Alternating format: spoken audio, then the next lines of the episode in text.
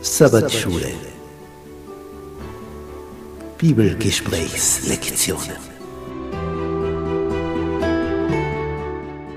Willkommen zu unserer Studienreihe über die Botschaft des Hebräerbriefes. Ein besonderer Brief des Apostels Paulus, eigentlich eine Predigt, in der er uns einerseits warnt vor den Gefahren und uns ermutigt, für diese letzte Phase der Weltgeschichte in der rechten Stimmung zu sein. Paulus erhöht Jesus. Er zeigt uns, wer dieser Heiland ist, damit wir durch ihn, mit ihm ans Ziel gelangen. Das erreichen, was Gott für uns vorgesehen hat. Gnade sei mit euch und Friede von Gott unserem Vater und unserem Herrn Jesus Christus. Wir studieren die Botschaft des Hebräerbriefes, Lektion Nummer 7. Jesus, der Anker der Seele. Unser Merktext für diese Woche steht im Hebräerbrief Kapitel 6, die Verse 19 und 20.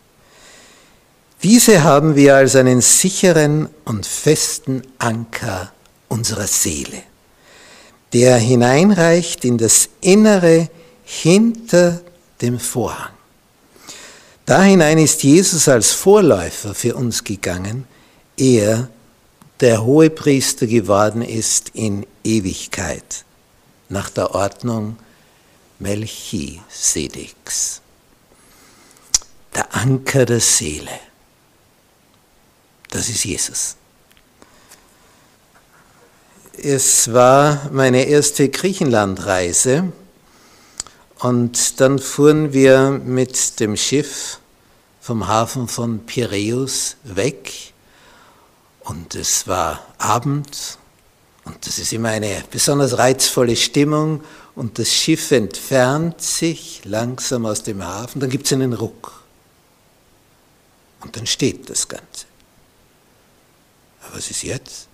Nach einer Weile bewegen wir uns in eine andere Richtung. Und ja, wieder die Entfernung weg, wieder ein Ruck. Ich dachte mir, was ist da? Und dann stehen wir wieder eine Weile. Und dann wieder ein drittes Mal. Was war geschehen? Das haben wir dann hinterher erst erfahren. Der Anker hat sich dermaßen im Geröll des Bodens verbissen, das Schiff kam nicht weg.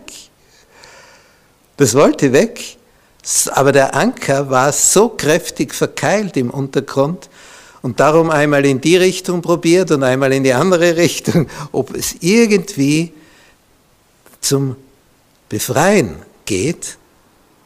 Aber das sind Stunden vergangen, bis wir dann endlich losfahren konnten. Dann war es schon stockdunkel.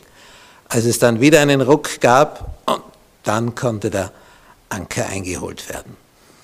Also ein Anker befestigt dich, dass du nicht von den Wogen weggespült wirst. Und Jesus, unser Anker der Seele. Was für ein schönes Bild. Nicht ein Apostel Paulus, der war ja mit Schiffen unterwegs, dem war das Ganze also vertraut. Darum verwendet er dieses Bild. Jesus, wenn du ihn hast, wenn du zu ihm eine Beziehung hast, dann bist du verankert mit dem Zentrum des Universums. Und niemand kann das losreißen. Niemand. Du bist also in Sicherheit, in Geborgenheit. Da, da kannst du ruhig sein und gelassen sein und es gibt Frieden. Denn alles, was unsicher wird, erzeugt in uns Unruhe. Wenn du nicht weißt, was, was, was kommt, was tut sich, wie wird das ausgehen, äh, das, das, das macht uns ganz nervös.